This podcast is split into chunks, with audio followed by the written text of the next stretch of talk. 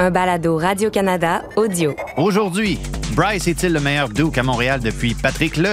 La plus grosse victoire canadienne du week-end a eu lieu au Portugal. Et non, c'est pas grâce à João Tavares. Et comme les parents dans la saison 2 des Simpsons, Aswan Camara ne veut pas voir David débarquer chez lui. Ici Aswan Camara. Ici Olivier Tremblay. Et vous écoutez Tellement Soccer.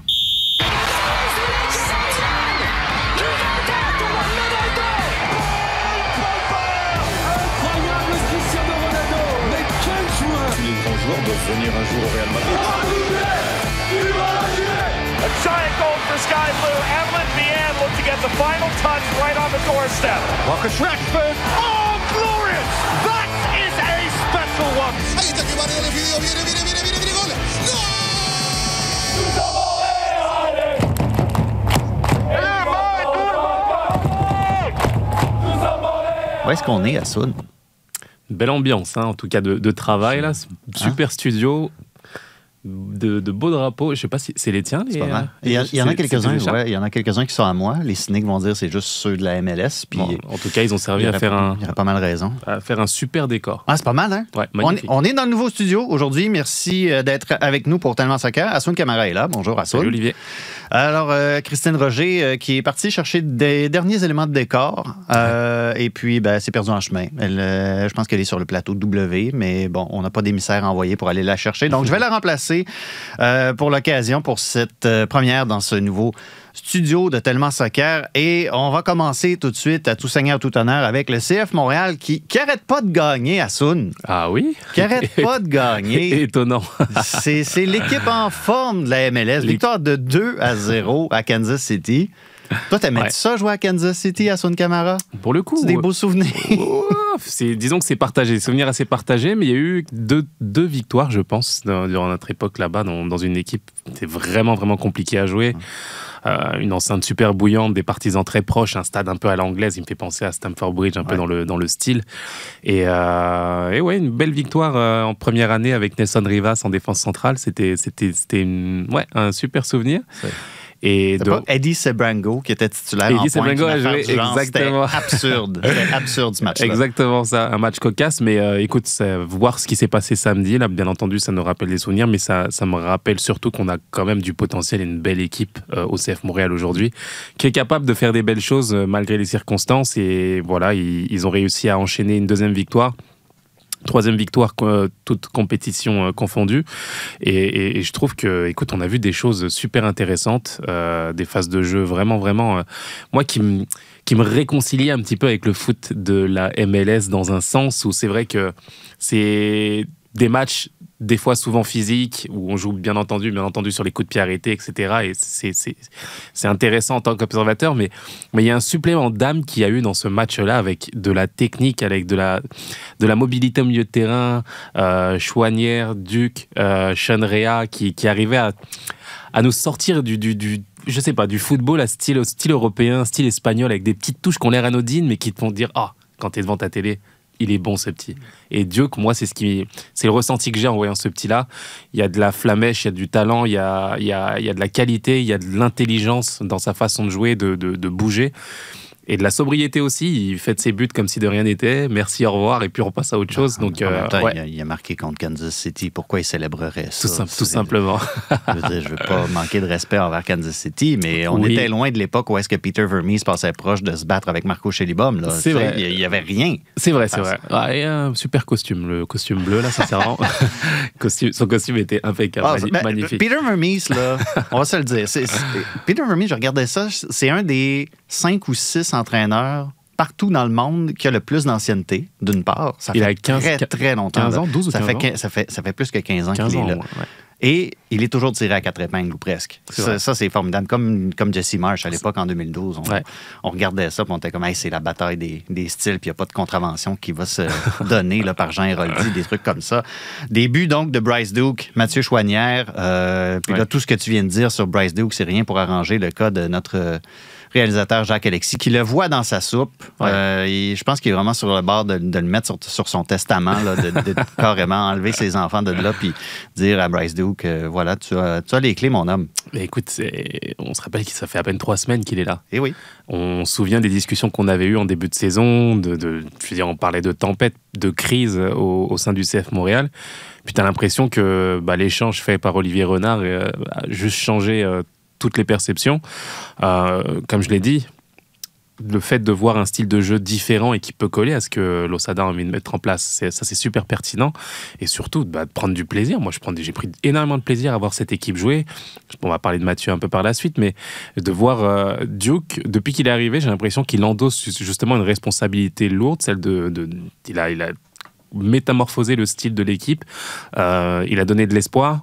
Et donne aussi du plaisir aux partisans qui le voient jouer d'une certaine façon qui est juste waouh. Tu te dis, ok, ce gars-là a du potentiel. Et on commence à le comparer rapidement à Mihailović dans un sens. Moi, j'ai même l'impression qu'en termes de potentiel, c'est peut-être, je me lance un petit peu là, mais peut-être même une coche au-dessus en termes de style de jeu. S'il arrive à travailler physiquement, dans l'intensité, et dans la régularité de tout un match, je veux dire, sky is the limit for this guy. OK. Matko Miljevitch, tu penses qu'il regarde ça avec quel œil? Hein? Oui, écoute, ça... C'est étonnant. On en a parlé d'ailleurs début de la semaine dernière avec Eddie Sebrango notamment, qui a fait toute une mêlée de presse en français, le vieux Eddie, du beau travail.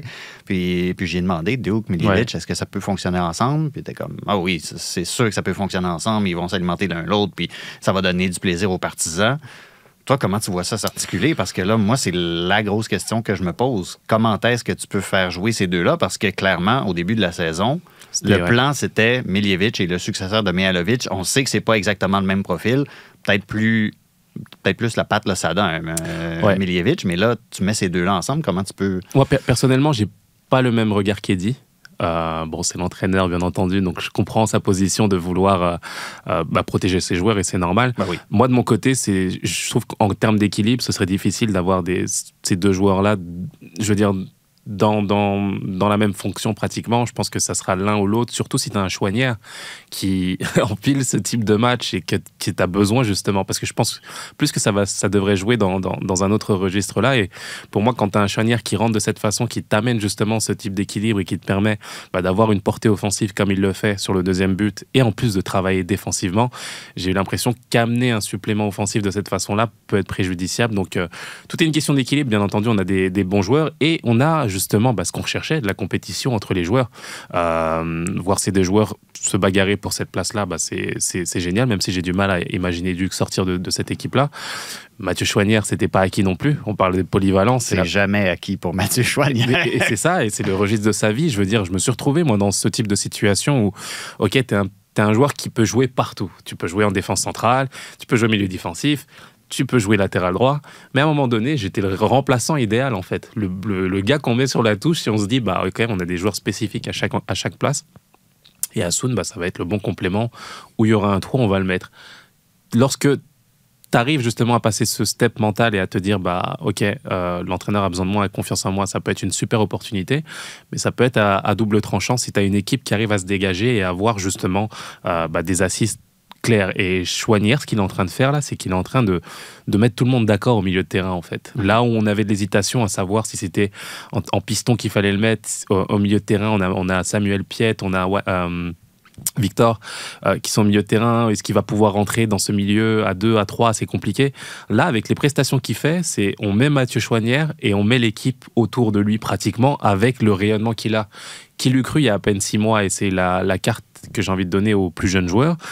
Lorsqu'on est remplaçant et qu'on a l'impression que l'entraîneur ne nous fait pas confiance et nous fait rentrer à différents postes, il faut avoir la mentalité d'un Mathieu Choinière. De se dire qu'à chaque minute où je vais être sur le terrain, je vais tout donner pour être irremplaçable à la fin. Et aujourd'hui, il n'y a pas une personne, il n'y a pas un observateur, il n'y a pas un entraîneur qui mettra Mathieu Choinière de côté, alors que c'était le joueur par complément idéal. Donc il a saisi sa chance et il a réussi à faire à faire en tout cas depuis le début de saison un parcours fantastique. Hein, on prend des notes, les jeunes.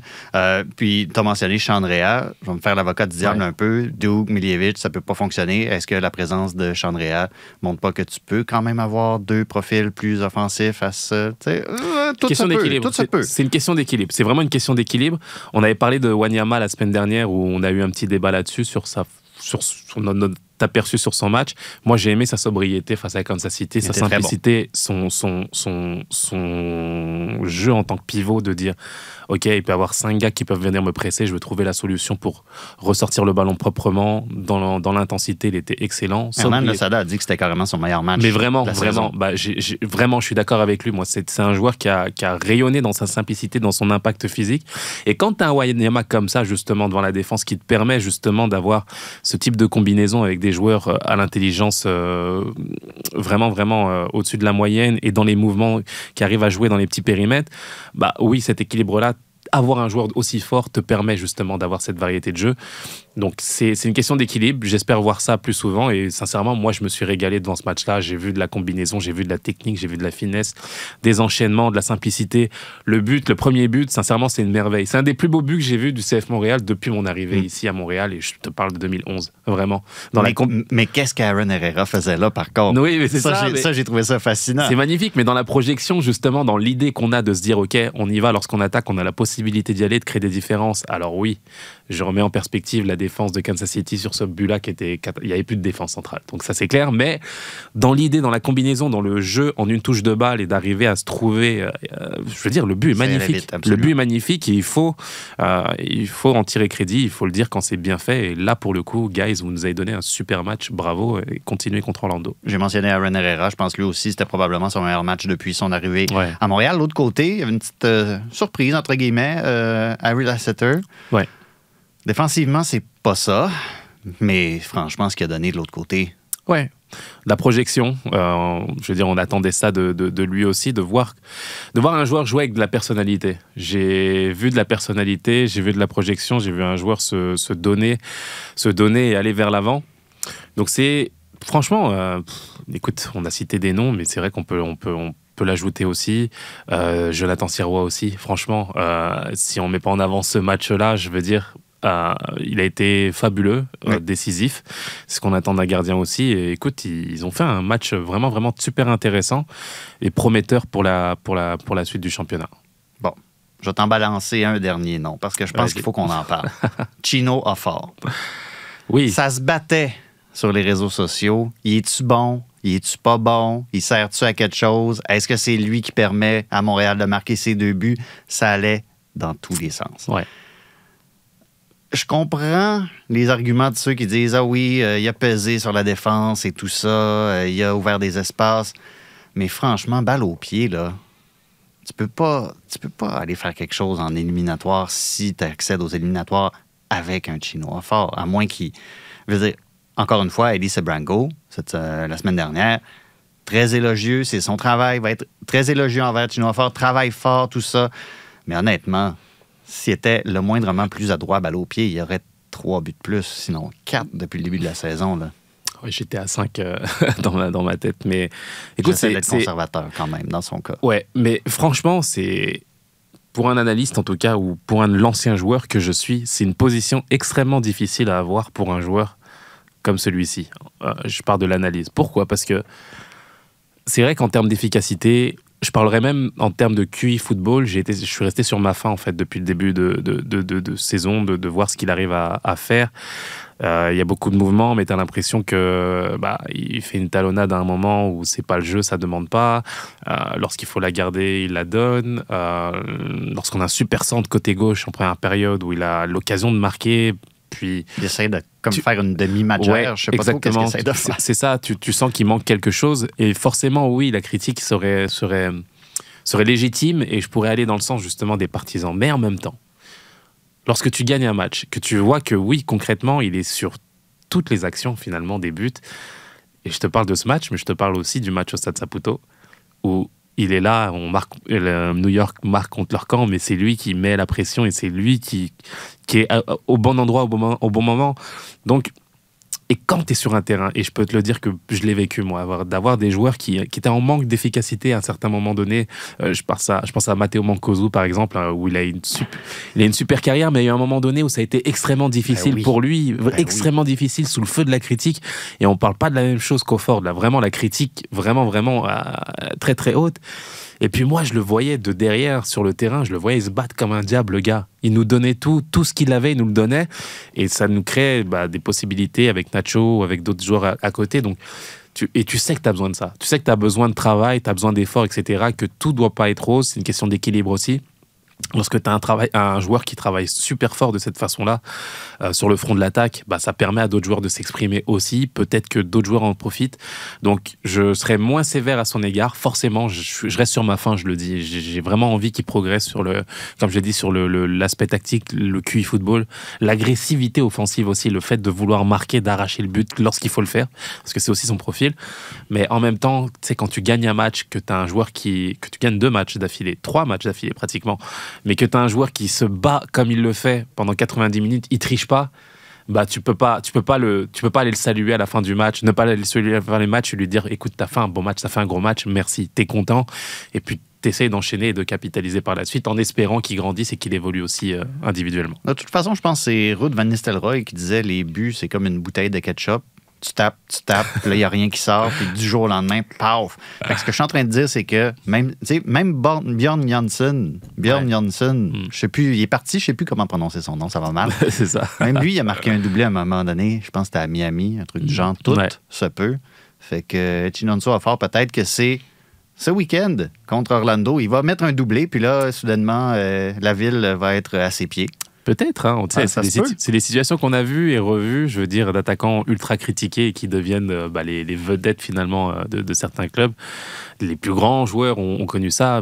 Karim Benzema, bon, toutes choses égales par ailleurs, il n'y a pas de problème, mais il a connu des moments extrêmement difficiles où José Mourinho l'appelait le chat au Real Madrid, tu vois. Il faut que j'aille à la chasse avec un chat parce que mon chien est blessé. Exactement. Du genre. Exactement. T'imagines la critique vraiment, vraiment difficile. Et puis aujourd'hui, c'est le Ballon d'Or et meilleur joueur du monde. Donc forcément, en travaillant, en faisant les efforts comme il le fait, parce qu'il faut lui donner, il fait énormément d'efforts, il travaille pour l'équipe et ça, c'est le plus important. Peut-être qu'à partir de là, il pourra arriver à continuer de progresser. Benzema, encore du beau travail hein, en fin de semaine. Magnifique. Le mouvement dans la surface de réparation pour être seul devant le but. Pas mal meilleur que le but de Kylian Mbappé. Hein? Meilleur, je sais pas. Ça dépend du registre. C'est épouvantable, ça. C'est dégueu. Ceux qui ne l'ont pas vu. Le PSG a perdu 3-1. On va en reparler du PSG plus tard, mais le PSG a perdu 3-1 au Parc des Princes contre Lorient. Et le seul but du PSG, c'est Kylian Mbappé qui est à côté du gardien. Le gardien pense que l'arbitre a sifflé faute, donc il laisse tomber le ballon et Kylian Mbappé saute sur le ballon, met le but du 1-1, puis l'arbitre est comme « Non, j'avais pas sifflé faute. » C'est d'un ridicule consommé. Qu'est-ce que t'aurais fait à sa place? De un, j'aurais pas été là parce qu'il n'y a personne qui va me laisser être en pointe. Ça, c'est autre chose. Ça, c'était épouvantable. Mais je peux peser sur une défense, par exemple. Je les mets pas les buts, mais je pèse sur la défense. Donc, je l'ai dit, c'est ce week-end contre Orlando au Stade Saputo. Et on a demandé à tes fans sur les réseaux sociaux. On en a parlé un peu d'ambiance la semaine dernière. On a créé la controverse parce qu'on sait que la controverse, c'est bon pour notre clout sur les réseaux sociaux. Et on vous a demandé quel devrait être l'hymne au Stade Saputo. Et il y a eu des bonnes réponses. Il y a eu des bonnes idées. Dans un premier temps, il y a quelqu'un qui essaye de nous rappeler à l'ordre. JP Ronaldi qui dit « On l'a déjà, Sweet Caroline ». Ouais. Ça, là, honnêtement, j'ai un peu perdu le fil de comment ça a commencé, cette histoire-là de Sweet Caroline. J'aime pas ça, OK? Je vais le dire, j'aime pas ça. Laissez ça à Boston. C'est ça. Non? Oui? Non, moi je suis d'accord avec toi. Ça a été fait. Puis, comme tu l'as dit, c'est comme une chanson déjà connue ailleurs, dans l'imaginaire des gens, donc c'est une chose de régler. Et puis j'ai l'impression que ça n'a pas non plus, même si je veux dire le club ou les joueurs se sont appropriés à un certain moment, je veux dire ça n'a pas été marqué sur le béton, c'était pas officiel, et il n'y a pas encore, je pense qu'il y a encore l'espace en fait pour avoir une chanson officielle vraiment qui marquerait le club et les victoires des joueurs. En ce moment, il n'y a personne à la 85e minute qui se dit « Ah, je vais pas aller tout de suite à mon char pour battre la circulation. Je peux chanter Sweet Caroline dans 10 minutes. Exactement, exactement. Je pense. Celle-là m'a fait rire. Simon Laliberté qui propose la chanson de Passe-Partout. J'ai du bon fromage au lait qui vient du pays de celui qui l'a fait. Moi, ça j'adore ça. Tu chantes bien, Oli. Ça suffit. Non, ça suffit comme ça. Il y en a une proposition de Mathieu Proulx, peut-être inspirée un peu par l'époque où, je dis l'époque comme si ça faisait genre 40 ans, mais Ginette Reno, tu sais, qui chantait l'hymne national au Canadien, puis là, elle touchait un joueur, puis ce joueur-là marquait. Ouais. Mathieu qui propose des croissants de soleil pour déjeuner. Connais-tu ça, cette chanson-là? Non, je connais pas. Non? Non. Mathieu, il regooglait ça tantôt. C'est une vieille chanson de Ginette Reno qui avait chanté ça à son époque. Puis, tu sais, puis là, en plus, ici, je triche. Je vois notre réalisateur Jacques-Alexis. Il fait une face de « Je pense que c'est une bonne idée, mais je veux pas l'admettre. » Ah, oui. Et... Pour vrai, tu sais. Mais toi, t'en penses quoi, du coup? Non, mais ça serait formidable. Tout un stade qui chante « Je t'offrirai des croissants de soleil pour déjeuner ». Ce serait formidable. Tant qu'à être dans le vieux stock, Patrick T. Girard qui propose « un jour » de Donald-Lautrec, la chanson de l'Expo 67. Hein? Ce serait pas si mal, ça. Moi, j'aimerais ça. Ben, il y a des idées, il y a du stock. Tu sais quoi? Regarde, je vais en parler. Je vais revenir encore à Jacques-Alexis. Parce que Jacques-Alexis, là, lui, c'est the hill he chose to die on. C'est vraiment quelque chose auquel il tient mordicus. Puis je commence à me rallier à l'idée.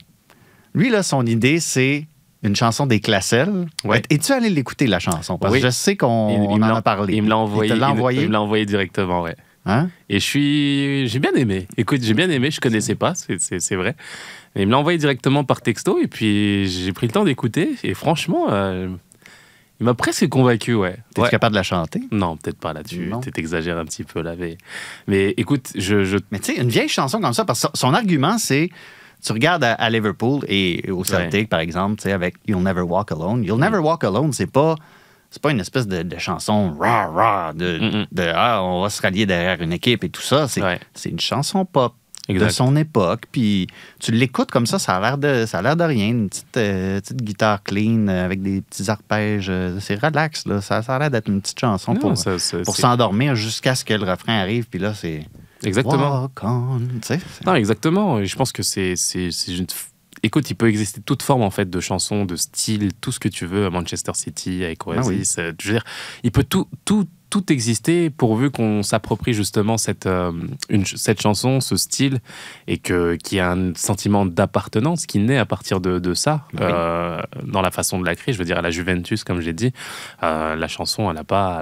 C'est une nouvelle chanson qu'ils ont adoptée tout récemment, je veux dire. Ça ne date pas de 50 ans, mais tu vois tout le stade chanter ce son avant les matchs, et t'as l'impression que c'est le rendez-vous, justement, comme tu le disais, pour le coup, à ne pas manquer avant le match, parce que ça fait partie de l'expérience, ça fait partie de l'esprit, de la culture, et je pense que c'est des événements comme ceux-ci qui peuvent créer un sentiment d'appartenance encore plus fort auprès des partisans. Et juste pour être bien certain, parce que je pense que j'ai pas nommé la chanson, c'est pas Aline dont on parle ici. Ce n'est pas Aline, c'est Ton amour a changé ma vie. Ça serait formidable. Juste rapidement, il y a vraiment des suggestions qui ont très mal vieilli parce qu'on a posé la question avant le match à Kansas City. Alors voici Pascal Forget qui proposait la marche funèbre de Chopin. Regarde, là, ils viennent d'en gagner 3. Loser de Beck. Ça, c'est un choix vraiment généralisé. Beaucoup de gens ont proposé Loser de Beck. Désolé, les amis, ça fait 3 matchs de suite qu'ils gagnent. Michel D'Alterio, qui gère un autre groupe de cette époque, César et les Romains, qui chantait « Toi et moi, c'est terminé ». Et Didier Toto, qui dit « Vu le jeu médiocre de cette année, j'irai avec la chanson « C'est zéro ». De Julie Masse. Ben oui, c'est zéro derrière. Ça fait 3 matchs de suite. Exactement, c'est plus d'actu. Exactement. C'est plus d'actu.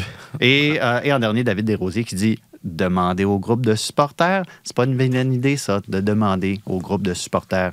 Alors, voilà, tout plein d'idées pour les gens qui sont dans la régie au Stade Saputo. Vous avez jusqu'à samedi pour faire votre choix. Maria Miller, a médio, a entrar nesse espaço e a ajudar a Vanidade. Atenção à Alidou, lá vai a canadiana, que passou por um mau bocado há pouco na segunda parte, quando foi assistida, tenta marcar a Alidou, acerta o lateral, vai à recarga, Sissi marca! Marca o Famalicão, Sissi, Famalicão na frente!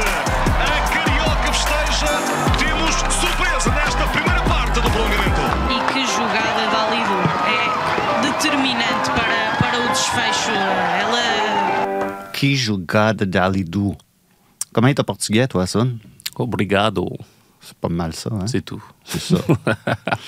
On est au Portugal parce que on va parler de... J'allais dire le secret le mieux gardé du soccer féminin canadien. Je pense qu'il y a peut-être un argument à faire là-dessus.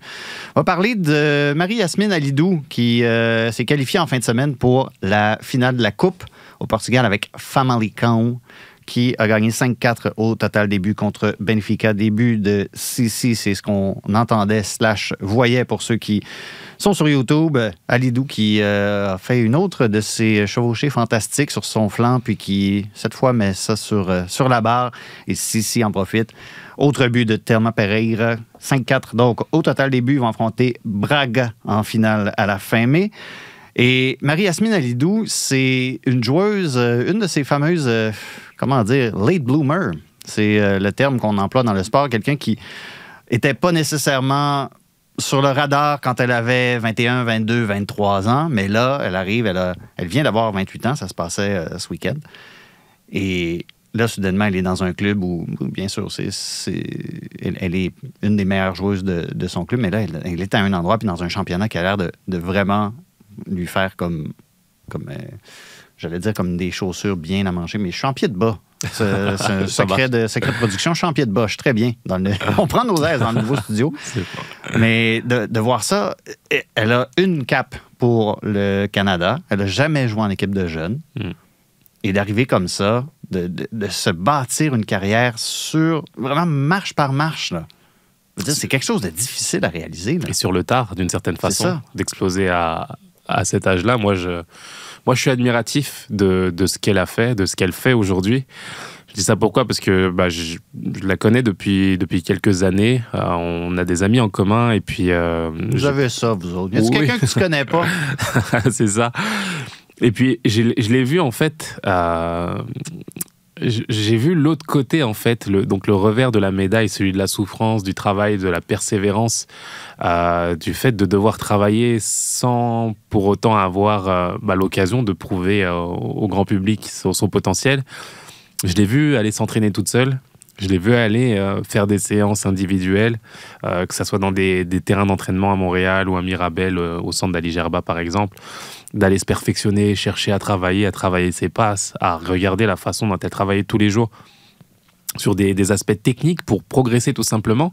Et je suis juste pas surpris, en fait, par le résultat qu'elle a aujourd'hui, celui d'être enfin sélectionnée d'une certaine façon avec le Canada et de juste pour rappeler, elle est allée remplacer Quinn. C'est pour ça que Quinn souffrait d'une blessure, donc il fallait quelqu'un pour la remplacer. Et ça m'avait fait sourciller. En même temps, j'aurais dû allumer à ce moment-là.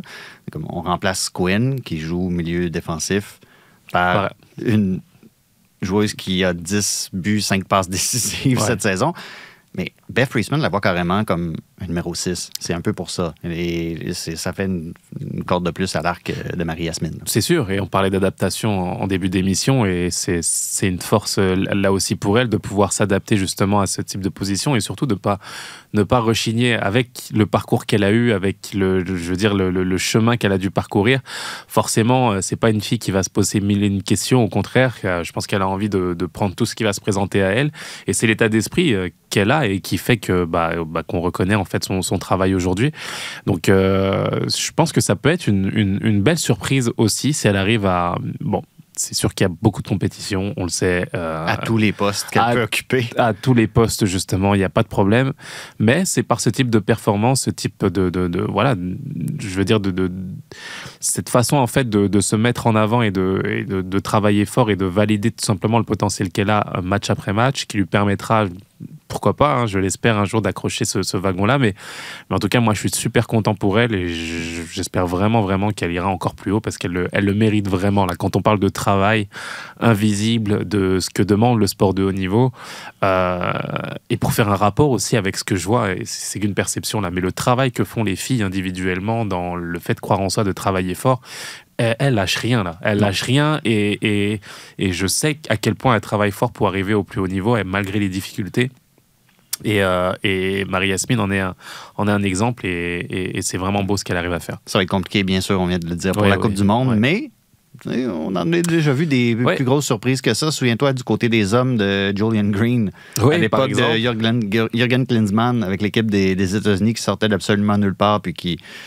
Écoute, avec le recul, on peut bien en faire le bilan qu'on veut, mais c'est ça la réalité. C'est pas exclu à 100%.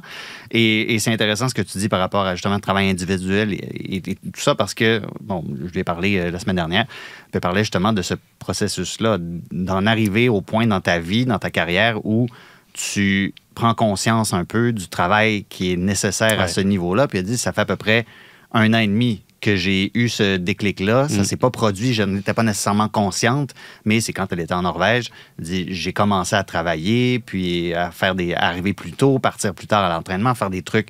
100%. Faire des trucs un peu de mon côté. Puis, elle, c'est une chose pour qui la première offre professionnelle était venue justement un peu de nulle part. C'était Marseille qui lui avait fait une offre par l'intermédiaire d'un agent à Ottawa, puis elle était partie. Puis on en a parlé de ça, puis elle disait, tu sais, oui, il y avait un manque de maturité, mais il y avait peut-être un manque d'encadrement aussi. Mais c'est dur d'entendre le chant des sirènes puis de faire « Non, ça ne m'intéresse pas, je ne suis pas prête ». Est-ce qu'il y a quelque chose à dire justement sur la manière dont on présente des projets de carrière à des jeunes, on dit jeunes, à 22 ans, techniquement, tu n'es plus une jeune, mais bon, c'est la réalité du soccer féminin aussi.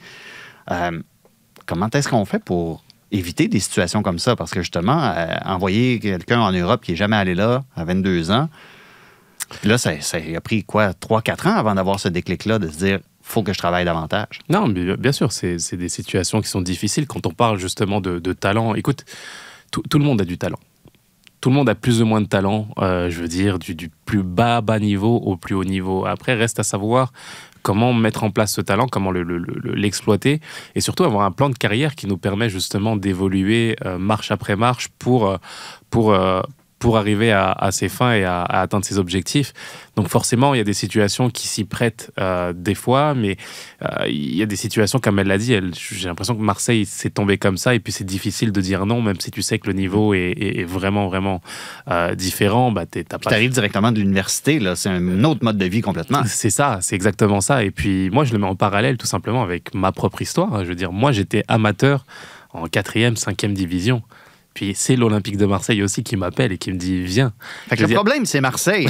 C'est ça. J'ai les mains dessus en plus. Non, mais comment tu fais? Est-ce que tu sais que Marseille est un gros club, que tu viens d'une petite équipe, etc. Il n'y a pas de problème. Mais je veux dire, tu as des opportunités dans ta vie où tu sais que ça va être difficile, mais tu es obligé de les saisir pour avancer, évoluer. Après, il te reste à toi la façon dont tu vas t'agripper justement à ça, à continuer à développer ta carrière. Mais ce type d'opportunité, c'est vraiment difficile à refuser, d'une. Et après ça, il faut, comme tu l'as dit, pouvoir s'encadrer. On parle d'agents, on parle de personnes qui peuvent vous donner des conseils par la suite pour évoluer au mieux. Là encore, c'est la jungle. Sincèrement, c'est vraiment compliqué. On l'a vu, hein, la FIFA a remis en place des systèmes et des concours pour valider les agents. Il y a eu des licences qui ont été attribuées la semaine dernière par la FIFA pour remettre de l'ordre un petit peu dans ce monde-là. Donc, je pense qu'il faut préciser, dans le cas de Marie-Yasmine, l'entourage est complètement différent en ce moment. Oui, c'est ça. Par rapport à... Exactement. Exactement. Donc, il faut arriver à ça. Et je pense que c'est vraiment l'entourage, comme tu le dis, qui fait la différence. Et les meilleurs conseils qu'on peut avoir. Parce que quand on joue, forcément, dans nos têtes, on est le meilleur. On mérite de jouer. Le club n'est pas bon. L'entraîneur ne m'aime pas, etc. Il y a beaucoup, beaucoup de pensées qu'on peut avoir. Et on n'a pas assez de recul, justement, pour prendre souvent les bonnes décisions. Donc, l'entourage fait la différence. Et je pense que bien s'entourer, avoir un bon agent, une famille autour de toi qui a un regard très très sain, c'est ce qui permet justement de durer dans ce métier qui est extrêmement difficile. Ça va être la revanche de la Rive-Sud. Hein? C'est ça. Une fille de la Rive-Sud. C'est un bon bassin, la Rive-Sud, mais pourtant, on dirait qu'il pourrait en avoir un petit peu plus. Est-ce qu'elle va être à Famalicão cet automne? Il y a encore le chant d'autres sirènes qui vont se faire entendre. Écoute, j'ai envie de dire, tant qu'elle joue, ça va. Après, c'est sûr que tu as envie justement d'évoluer, de progresser, de te faire entendre au plus haut niveau. Benfica, là, ce qu'ils viennent de se faire faire, là, la ça. Solution, c'est dessus. On va aller chercher... ben pourquoi pas? Chercher la meilleure l'autre bord, puis on va faire un duo de Canadiennes en avant. Mais exactement, c'est ce type de rencontre, justement, qui permet de te mettre en avant et de montrer que tu as le potentiel d'intégrer d'autres équipes. Elle le fait bien, elle doit continuer, et puis qui sait où l'avenir l'amènera, mais je pense vraiment, comme tu l'as dit, c'est de... Voilà, je pense que les choses doivent se faire naturellement. Si elle doit partir au plus haut niveau, dans un club encore plus prestigieux par la suite, c'est ses prestations simplement qui le dicteront et rien d'autre. Voilà. Donc, pour l'instant, joueur attaquante, milieu offensif, à Famalicão, ouais. Potentiellement milieu défensif. Avec la sélection du Canada, ouais. Quinn, Desiree Scott, donc à bien se tenir. Pas le même genre de profil. On est plus dans le profil élégant de Quinn que le profil de destructrice de Desiree Scott. Ça va être une autre histoire à suivre. Je pense que il pourrait y avoir beaucoup de rebondissements d'ici la Coupe du Monde, parce que c'est la Coupe du Monde où l'équipe qui va avoir le moins de blessés va gagner, j'ai l'impression. Ouais, on en a parlé la semaine dernière aussi. Là, c'est sûr qu'il y a pas mal d'aspects, de blessures qui peuvent arriver. Tu as parlé de surprises. Moi, j'ai vu Chibonda en Coupe du Monde avec Raymond Domenech. Je peux voir tout le monde en Coupe du Monde aussi, donc il n'y a pas de... Il n'y a pas de problème. Il fallait être vulgaire puis parler de Raymond Domenech. T'inquiète, fâché. On va faire fâcher Aswan encore plus.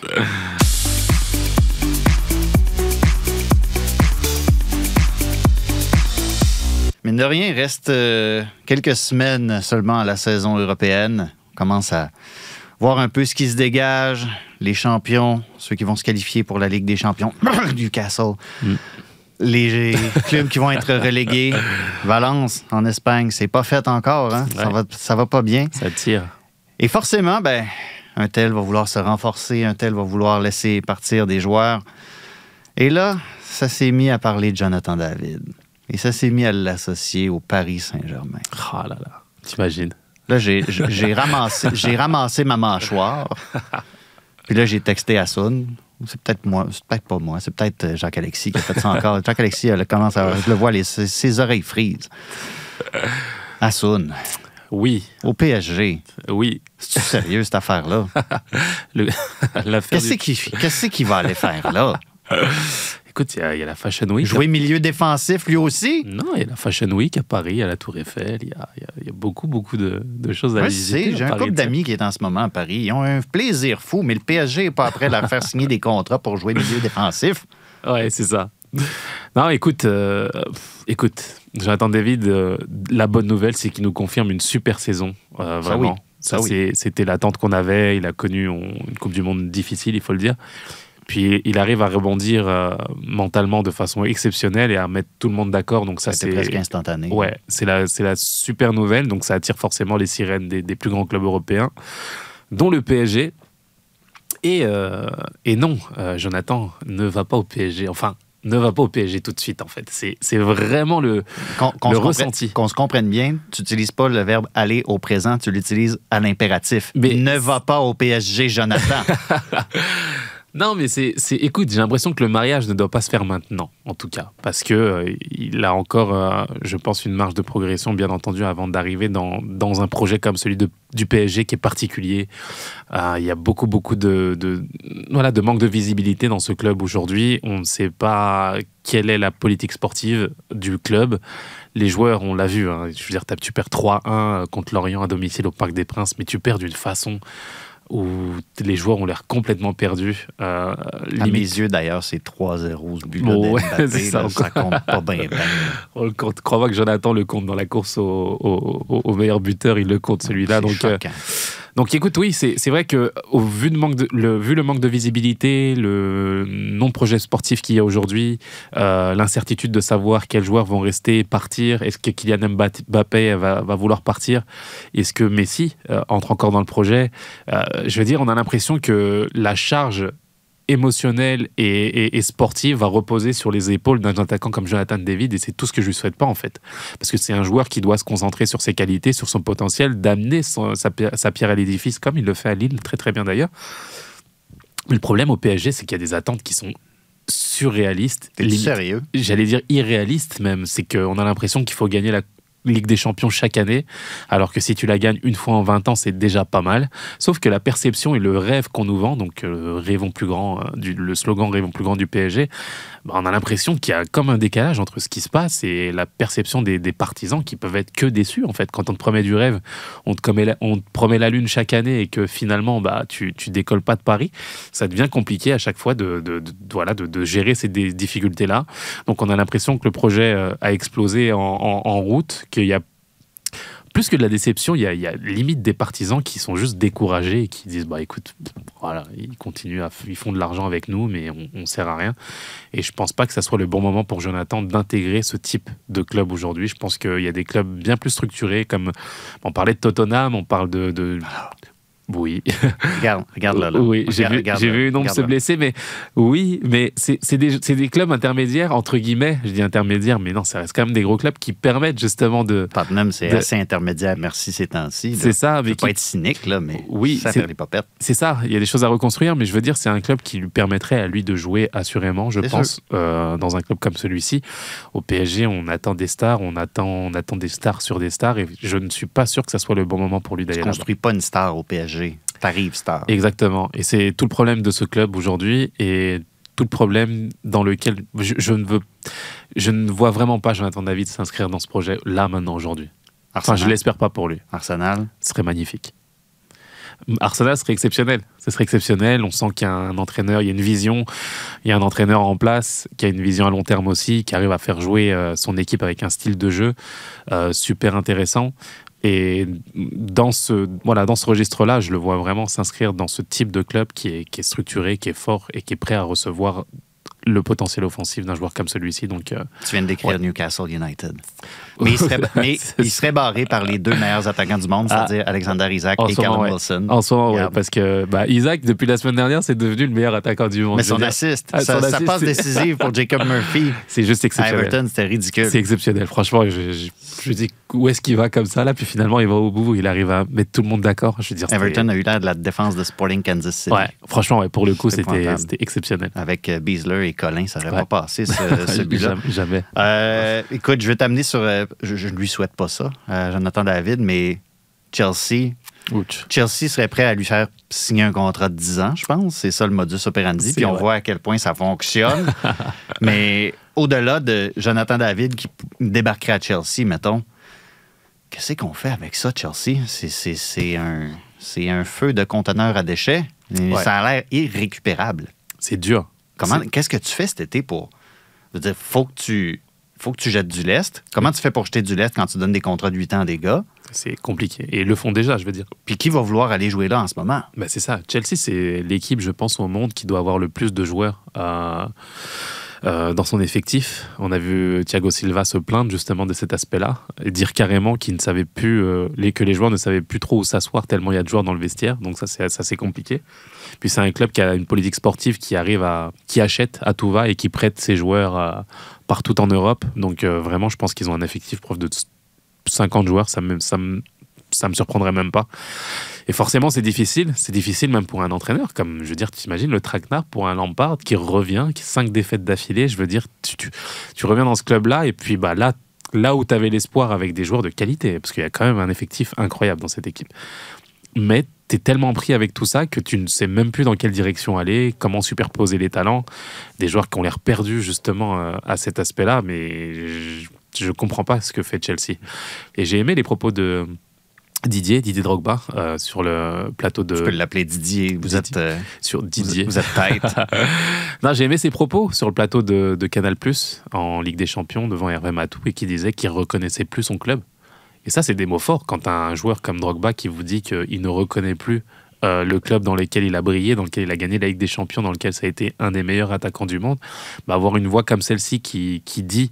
en ayant Lampard en entraîneur aujourd'hui qui ne reconnaît plus justement la politique sportive de ce club, bah, ça veut tout dire et je pense que ça donne l'heure aux partisans d'avoir une voix comme celle-ci qui tire la sonnette d'alarme et qui fait dire que bah, il faut absolument redresser le tir, parce que la direction dans laquelle va Chelsea, je pense que c'est du jamais vu, c'est limite dans l'ère moderne, du moins, ouais. c'est... D'avoir autant de talent, autant de joueurs à chaque ligne, des joueurs exceptionnels vraiment, et d'arriver à ce type de résultat, bah, je pense que c'est... ça donne, dans un sens, du respect au football. Je pense que Chelsea ne respecte pas le football assez, à mon avis. Le Paris Saint-Germain n'est pas une équipe qui respecte assez le football. Et je pense que quand on a de l'argent, quand on a justement cette possibilité de faire ce qu'on veut en ayant des moyens limités, eh ben, il faut absolument revenir aux sources et à l'essentiel du football. À l'essence du football, sans ça, on se prend un revers phénoménal de cette façon-là, qui nous fait dire que l'argent ne suffit pas et qui fait dire aussi, à l'inverse, que les critiques qui vont à l'encontre de clubs comme Manchester City, qui eux aussi ont énormément d'argent, mais avec une politique sportive claire, définie, un entraîneur qui sait où il va, bah ça fait donner du crédit à un entraîneur comme Guardiola et de lui dire que oui, c'est effectivement le meilleur entraîneur du monde. Parce que quand tu arrives à faire jouer Manchester City, comme tu les fais jouer, avec un effectif pléthorique, tu pourrais avoir la même critique que Chelsea si jamais ça réussissait pas. Sauf que lui arrive à en faire quelque chose, arrive à respecter le football, à mettre le football au centre justement de son projet et non pas des joueurs à l'ego surdimensionné. Au contraire, tout le monde adhère à ce projet-là et t'arrives à faire... Et je pense que c'est une bonne chose finalement de voir ce clash-là et de se dire qu'à partir du moment où on respecte l'essence même du football, celle du terrain, celle de la performance, celle de se donner pour une équipe, bah, ça pénalise certaines et ça récompense d'autres équipes. Qui aurait cru qu'on parlerait comme ça d'un club qui a commencé son ère moderne en recrutant Robinho? Oui, vu comme ça, oui, exactement. Hein? Ouais. Robinho. Je pensais que tu allais aller sur Mario Balotelli, mais...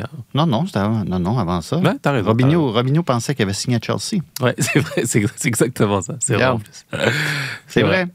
Googlez-le. Googlez-le. Je ne dis pas n'importe quoi. C'est très, très vrai. On a fait le tour un peu Premier League, la France aussi. Il y a forcément des grosses intrigues qui vont se dégager de cet été-ci. Moi, j'ai hâte de voir qu'est-ce qui va se passer en Italie. Moi, je pense que la Serie A est de retour. Ah, tu vas voir Naples qui va être qui va être champion. Ça aurait pu se concrétiser en fin de semaine. Salernitana. Quelque chose de même. Ouais. Qui a marqué en toute fin de match pour les empêcher de concrétiser le Scudetto. L'Inter... Et là, c'est Milan qui sont en demi-finale de la Ligue des Champions. Ouais. Je pense que là, ça... Tu sais, cet été, je pense que ça va être une... En tout cas, je dis je pense. Peut-être.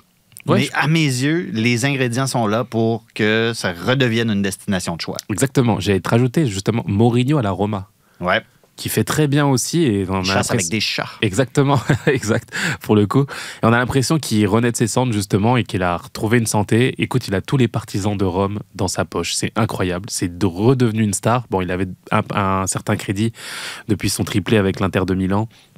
Qu'il a gardé en Italie, il y a quand même une forme de respect pour lui, mais aujourd'hui, la Roma est conquise par cet entraîneur-là qui arrive non pas à donner un jeu flamboyant, on connaît le style Mourinho, mais en tout cas dans l'efficacité, dans le Real Madrid pouvait marquer des buts pareils. Exactement, dans la Renaissance, il a réussi réussi son pari, et on parle d'ailleurs de lui au Paris Saint-Germain. Je pense que c'est justement cet attrait-là, la renaissance de la du championnat du calcio qui peut donner des idées au Paris Saint-Germain.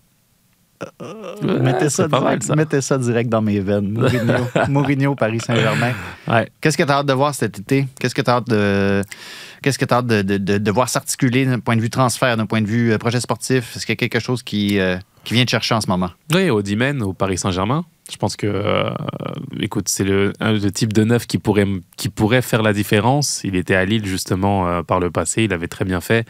On l'a acheté à un prix d'or du côté de Naples. Je pense que si Naples arrive à valider, justement, son projet cette année, en étant champion, tu peux le vendre à un très, très bon prix au Paris Saint-Germain, qui aime acheter les joueurs très, très chers.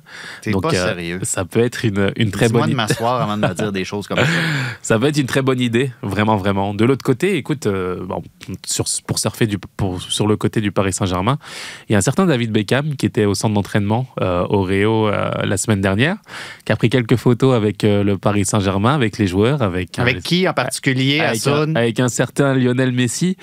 Donc dans l'idée de voir où est-ce qu'il va aller, ça va être très, très intéressant. Est-ce que la MLS va faire l'effort d'aller le chercher? Je dis bien la MLS parce que Don Garber a communiqué officiellement en disant qu'il allait tout faire pour aller le chercher. Donc ça, c'est un poids en plus dans cette direction-là. Et en même temps, on apprend que ce matin, Lionel Messi a été aperçu en Arabie Saoudite pour un contrat... transfert à Newcastle. On ne sait pas. Pour un contrat sponsoring, nous dit-on.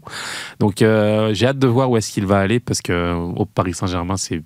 Je pense que c'est... Ça fait longtemps que tu as déjà écrit, t'as écrit sa viande froide. Ouais, faut arrêter là, faut arrêter. Ah là là. C'est pas de sa faute, hein, parce non, il a fait une très bonne saison en ayant du recul, et je pense que les partisans parisiens vont avoir pas mal de misère. Ils vont le regretter dans 2-3 ans, tu sais, une fois que les émotions passeront.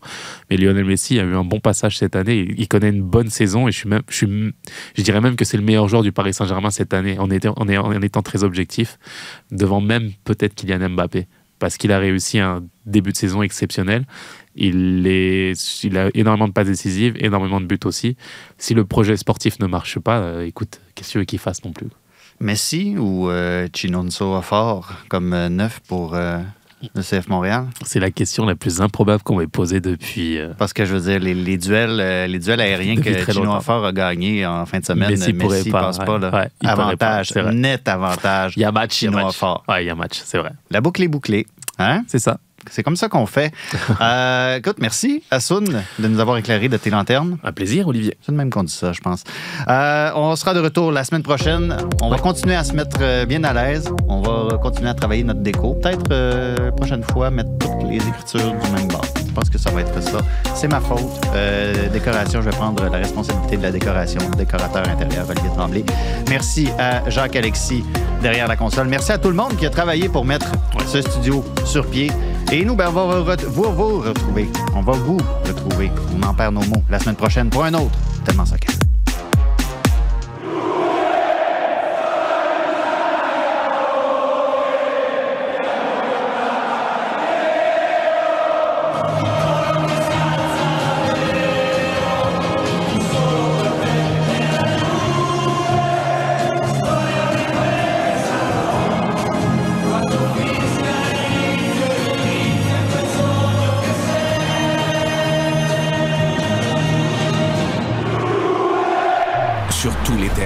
Et sur tous vos appareils, Radio-Canada Sport.